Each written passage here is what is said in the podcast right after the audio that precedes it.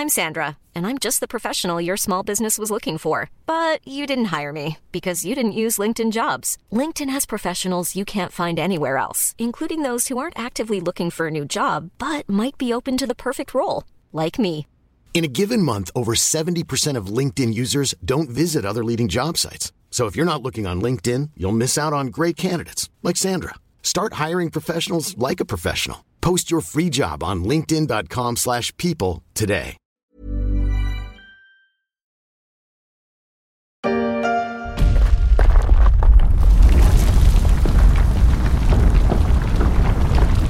Stupeur et tremblement. Le 19 décembre 2022, la Banque du Japon a durci sa politique en matière de taux d'intérêt. Son président, Haruhiko Kuroda, a appuyé sur la gâchette pour la première fois depuis sa prise de fonction il y a plus de 10 ans. Le mouvement est léger. Le rendement des emprunts d'État japonais à 10 ans ne pourra dépasser les 0,5%. Mais il est symbolique d'un changement d'air sur les marchés financiers. L'argent gratuit, c'est bien fini.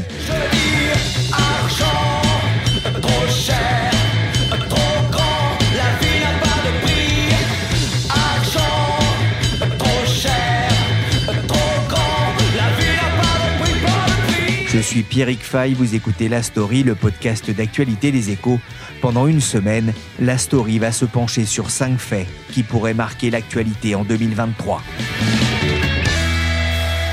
The Governing Council today decided to raise the three key ECB interest rates by 50 basis points. And based on the substantial upward revision to the inflation outlook, we expect to raise them further.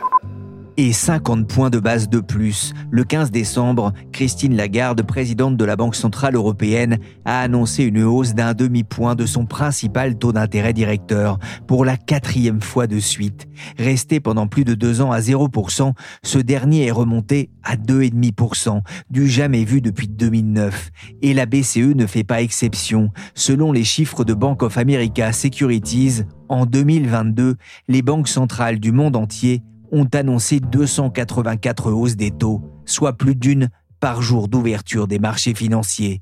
Bonjour Guillaume Benoît. Bonjour Pierrick. Vous êtes chef du service adjoint du service marché des échos. 2022 a vraiment marqué un, un tournant du point de vue des taux d'intérêt? En effet, ce qu'on peut dire, c'est que 2022 a sonné le glas d'une époque euh, qui durait depuis une dizaine d'années, celle de l'argent facile. Les banques centrales ont inondé le marché de liquidités pour euh, faire baisser les coûts d'emprunt, ont fixé leur taux directeur à zéro, voire en dessous ce qui était euh, vraiment une période absolument incroyable, c'est fini. Et peut-être que le signe le plus marquant, c'est que on a vu la fin des taux négatifs, c'était une anomalie de marché qui faisait que certains États, certaines entreprises pouvaient gagner de l'argent en s'endettant. Et là, depuis 2022, c'est fini. Les banques centrales ont procédé à un virage à 180 degrés, la Fed a commencé, la BCE a suivi, et même euh, la Banque du Japon qui était vraiment le dernier des Mohicans à conserver une politique de soutien à l'économie, fin décembre a décidé de durcir le ton, ce qui est un événement assez marquant en soi. Qu'est-ce qui a poussé les banques centrales à, à rompre avec euh, leur politique de taux extrêmement bas? Alors, la raison est simple, hein, il n'y en a qu'une, mais elle est de taille, c'est l'inflation. En 2022, les prix se sont mis à s'envoler. Alors d'abord, c'est à cause des problèmes logistiques qui sont nés de la réouverture de l'économie après la crise du Covid. Et puis la guerre en Ukraine est venue euh, faire flamber les prix de l'énergie et faire bondir les prix euh, des deux côtés de l'Atlantique. On a quand même euh, vu l'inflation battre record sur record. Aux États-Unis, en juin, elle a atteint 9,1%. On n'avait pas vu ça depuis 1981. Et en Europe, en octobre, en zone euro, c'était 10,7%. Enfin, c'est du jamais vu. Oui, on va le rappeler d'ailleurs. hein. Le boulot, le principal boulot, ou en tout cas l'un des boulots essentiels de la Banque centrale, c'est la maîtrise euh, justement de l'inflation. C'est ça, c'est la stabilité des prix. Et la stabilité des prix, eh bien, ça nécessite que l'inflation soit contrôlée. Les banques centrales sont fixées un objectif autour de 2%. Donc là, on voit bien, on est à 5 fois cet objectif. C'est délirant. Guillaume, y a-t-il déjà eu de tels relèvements de taux dans l'histoire? Alors, le problème là, c'est que c'est très marquant parce que les banques centrales, au départ, étaient persuadées que l'inflation était un phénomène temporaire. Donc, elles n'ont pas bougé et elles se sont mis à réagir en retard. Et donc, elles ont dû mettre les bouchées doubles pour rattraper ce retard. Et euh, bon, là, par exemple, si vous regardez, aux États-Unis, la Réserve fédérale a remonté ses taux en six mois de 375 points de base. Donc, euh, 3,75 points de pourcentage. C'est énorme. On n'avait pas vu quelque chose d'aussi violent depuis les années 80. Et la Banque Centrale Européenne, elle, elle a fait passer ses taux de moins 0,5% en juin à 2% en décembre. Là, c'est inédit depuis la création de l'euro. Euh, Quel impact euh, cette hausse brutale des taux a-t-elle eu sur les marchés financiers? Bon, ça a provoqué un séisme, à commencer par le marché obligataire. La hausse violente des taux directeurs, ça a eu un effet dévastateur. La valeur des obligations mondiales dans leur les grands portefeuilles là, a chuté de 15% en 2022. C'est la pire performance depuis le début du siècle. Et même au plus fort de la crise, on perdait moins 20%. Alors, pourquoi il y a eu un effet ciseau? D'abord, l'inflation, ça a tendance à éroder les rendements offerts aux, investisseurs. Donc, les investisseurs demandent des taux plus élevés. Et par-dessus ça, vous avez les banques centrales qui commencent à monter leurs taux directeurs. Et donc, mécaniquement, quand les taux directeurs augmentent, eh ben, les taux longs augmentent aussi.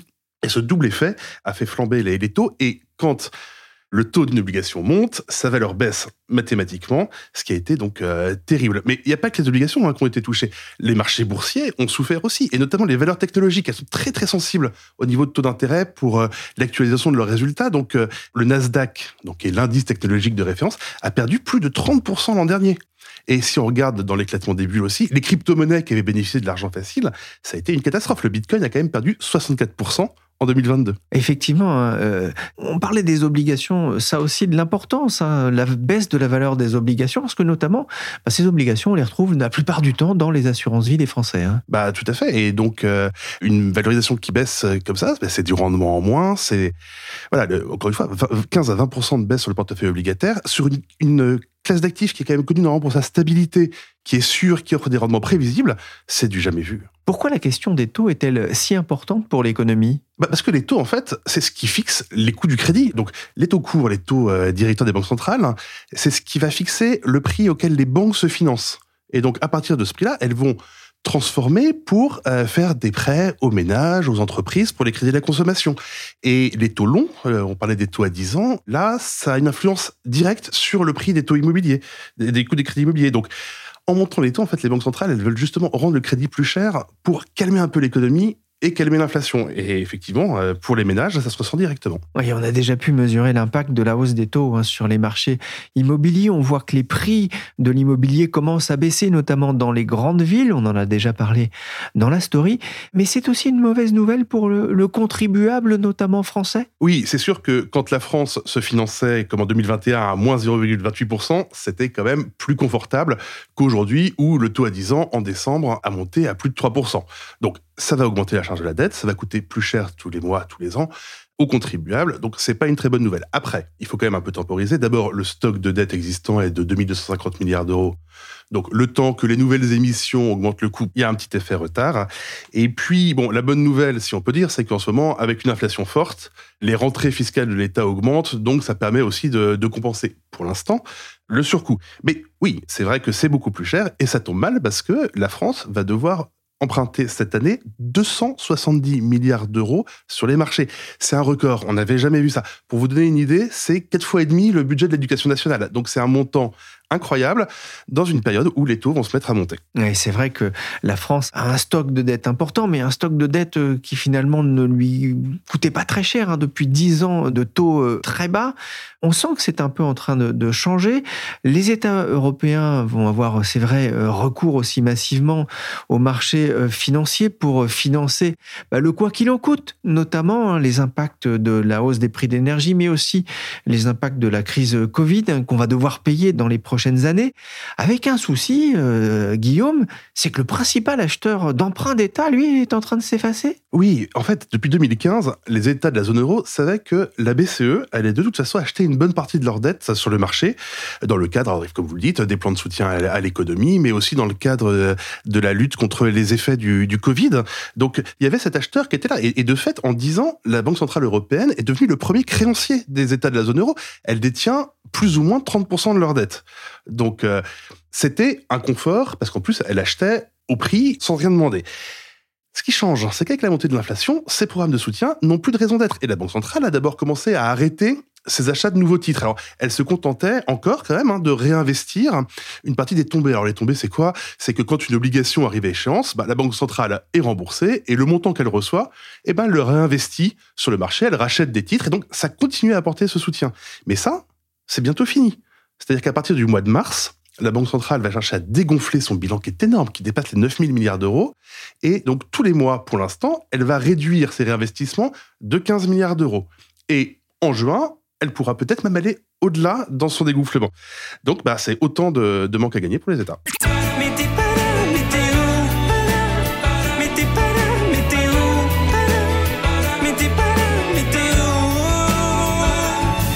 Mais t'es pas là, mais t'es où? En tout cas, la BCE ne sera bientôt plus là. Les États vont devoir trouver de nouveaux acheteurs pour leurs dettes.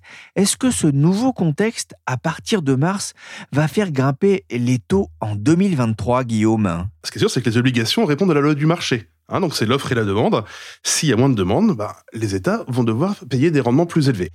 Après, là encore, c'est pas complètement catastrophique parce qu'il y a un certain nombre d'investisseurs qui s'étaient complètement détournés de la dette d'État quand elle était, elle offrait des rendements près de zéro ou négatifs, et ces investisseurs y reviennent. Donc, pour ce qui est de placer la dette, a priori, il n'y aura pas de problème. Mais la BCE était un acheteur mathématique. Elle avait une grille d'investissement, les montants de chaque dette d'État qu'elle achetait chaque mois, et elle achetait sans faire attention au prix ou au taux Ni à l'émetteur. ni à l'émetteur. Enfin, chaque émetteur, par exemple, l'Italie avait droit à une portion de l'enveloppe, la France une portion de l'enveloppe. Les nouveaux investisseurs, eux, ils vont être beaucoup plus regardants sur le taux, ce que ça leur rapporte, et sur la qualité de crédit de l'émetteur.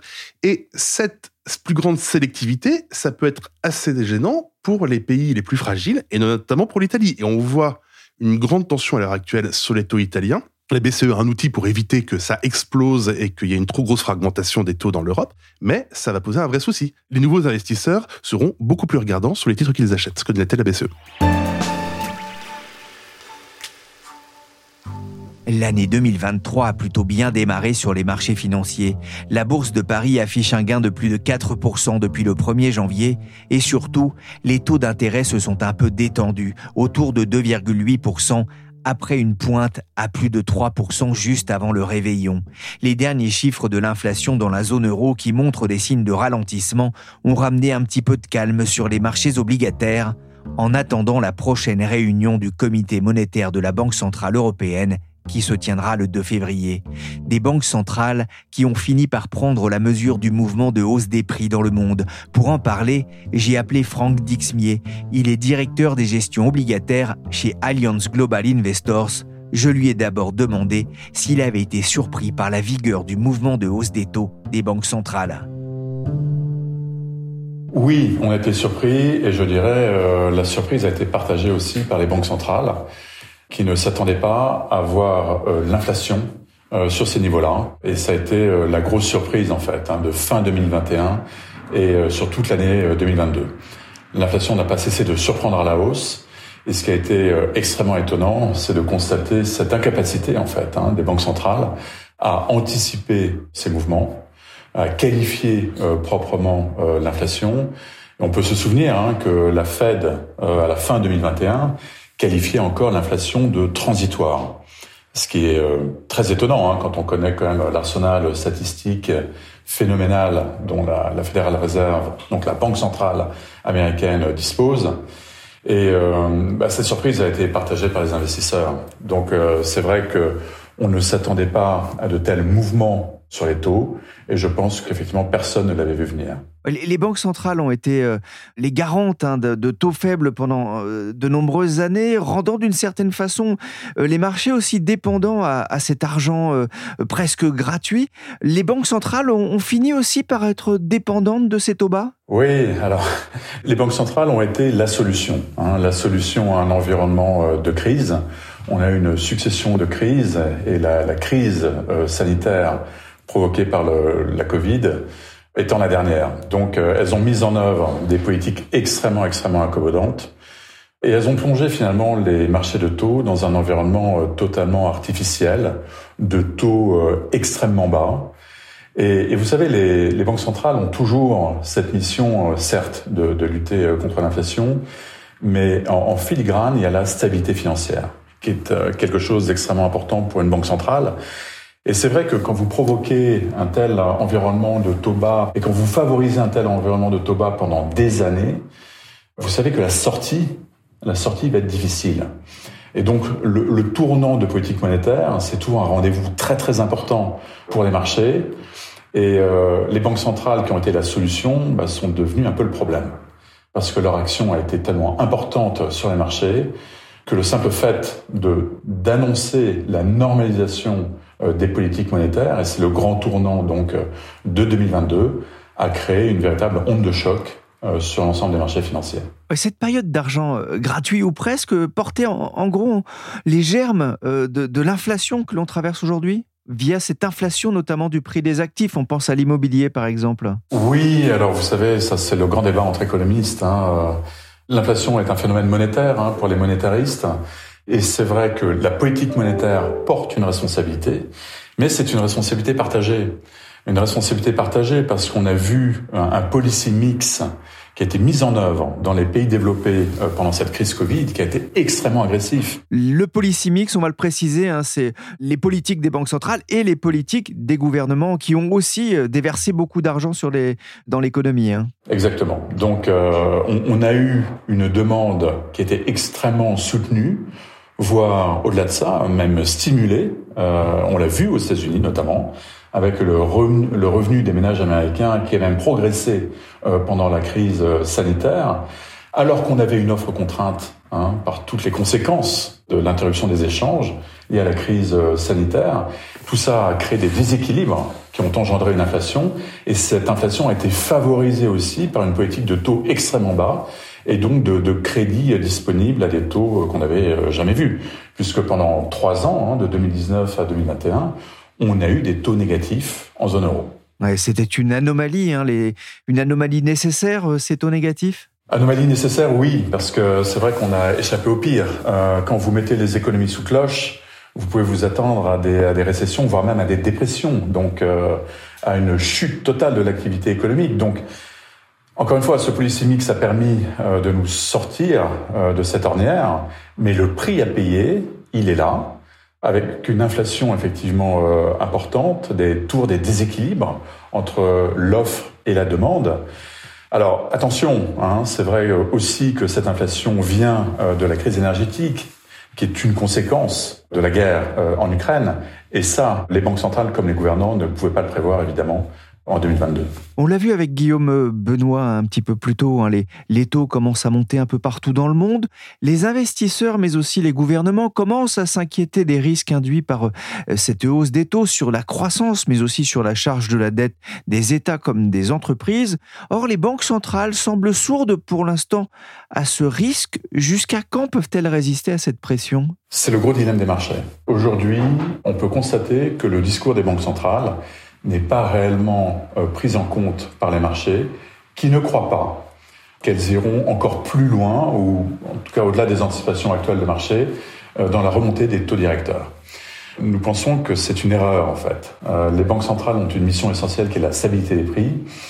Et ce qu'elles regardent, c'est la qualité de l'ancrage des anticipations d'inflation. Alors c'est un petit peu technique, mais ça veut dire quoi?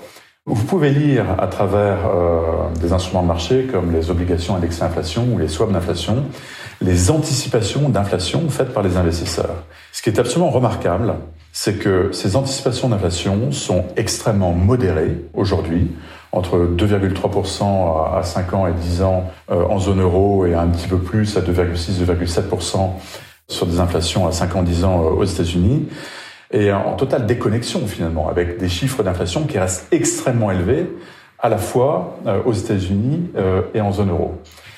Et ça, c'est important pour une banque centrale. Elles ancrent les anticipations d'inflation pour éviter un phénomène autoréalisateur où les agents économiques anticipant plus d'inflation demain vont finalement doper la demande présente. Et donc participant ainsi à ce déséquilibre offre-demande et donc provoquant une inflation plus haute. Donc c'est absolument clé. Couper ce cercle vicieux par rapport aux anticipations d'inflation est essentiel pour les banques centrales et euh, elles ne transigeront pas. Je pense que c'est vraiment la mission essentielle et c'est ce qu'elles disent en fait. C'est ce qu'elles disent depuis le mois d'août. Euh, elles le disent très fermement. Clairement, euh, la croissance est quelque chose de second ordre dans leur processus de décision la priorité est à la lutte contre l'inflation. Franck Dixmier, est-ce qu'on est rentré dans une nouvelle ère concernant les, les taux d'intérêt? Oui, enfin disons qu'on sort, on sort d'une anomalie. On a eu ces taux négatifs en zone euro pendant à peu près trois ans. On a eu cette présence euh, des banques centrales dans les marchés qui a été euh, enfin, phénoménale et qui a totalement euh, compressé tous les spreads. Donc les spreads, les écarts de rendement entre les différents émetteurs, hein, publics et, et, et privés. Et finalement, on n'avait pas franchement de rémunération du risque. Donc on rentre à nouveau dans un environnement euh, donc euh, moins artificiel où les banques centrales se retirent peu à peu euh, des marchés, où il y a un vrai coût du risque. Donc on a une nouvelle hiérarchie des risques qui apparaît hein, depuis 2022. Ça nous paraît plus sain, moins artificiel, moins manipulé, beaucoup plus sain. Mais c'est effectivement porteur de risque parce que des entreprises notamment ont eu accès à des refinancements sur des niveaux euh, de taux extrêmement bas. Et euh, le souci pour les entreprises les plus endettées et les plus agressives hein, dans disons, la, gestion de, de, leur levier au bilan, euh, ça va être de se refinancer sur des niveaux de taux qui ont été multipliés par 3 ou par 4 par rapport au taux de refinancement qu'ils ont pu capter dans les années 2019 jusqu'à 2021. Mais s'endetter, ça va coûter plus cher. Jusqu'à quel niveau les taux peuvent-ils grimper sans casser la, la, croissance en Europe ou aux États-Unis? La croissance va être impactée par la hausse de taux. C'est euh, absolument évident. Mais euh, ça fait partie de l'agenda des banques centrales. Et c'est ça que les marchés, en fait, ont un peu de difficulté à comprendre. On est encore dans un déséquilibre d'offres et demande. Donc la capacité des banques centrales à peser euh, sur la demande leur permettra sans doute d'atteindre leur objectif d'inflation, qui est une inflation autour de 2%, hein, que ce soit aux États-Unis ou en zone euro. Euh, donc il faut s'attendre à un ralentissement significatif de l'activité. C'est déjà ce que nous disent tous les indicateurs avancés, euh, à la fois aux États-Unis et en zone euro. Donc maintenant, la grande question, c'est euh, si on entre dans une récession, alors une récession sévère, ce qui n'est pas notre scénario, mais c'est une possibilité. Quelle sera l'attitude des banques centrales eh bien, je pense que ce sera extrêmement dépendant, euh, encore une fois, des chiffres d'inflation et des perspectives d'inflation. Et là-dessus, il y a beaucoup d'inconnus. Et pour les banques centrales, à ce stade, il y a sans doute moins de risques à en faire trop qu'à en faire moins.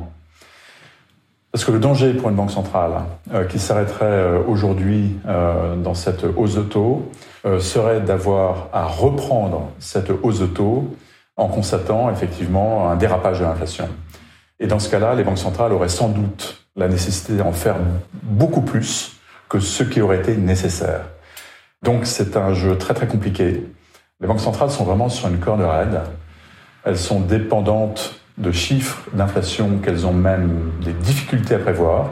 Et il faut reconnaître que sur l'inflation notamment, euh, il y a tellement d'inconnus, notamment au niveau des prix euh, de l'énergie, euh, qu'on peut comprendre quand même la complexité de la situation présente et la difficulté aussi des banques centrales à se faire entendre correctement par les intervenants de marché. Merci Franck Dixmier, directeur des gestions obligataires chez Allianz Global Investors, et merci Guillaume Benoît, chef adjoint du service marché des échos. Cet épisode de la story a été réalisé par Willy Gann, chargé de production et d'édition Michel Varnet.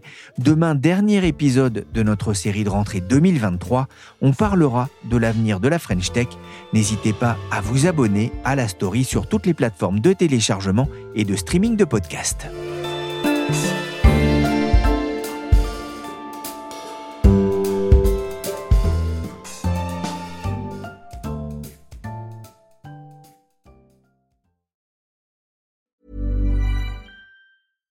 Small details are big surfaces. Tight corners are odd shapes.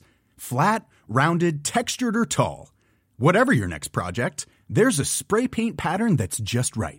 Because Rust new Custom Spray 5 in 1 gives you control with five different spray patterns.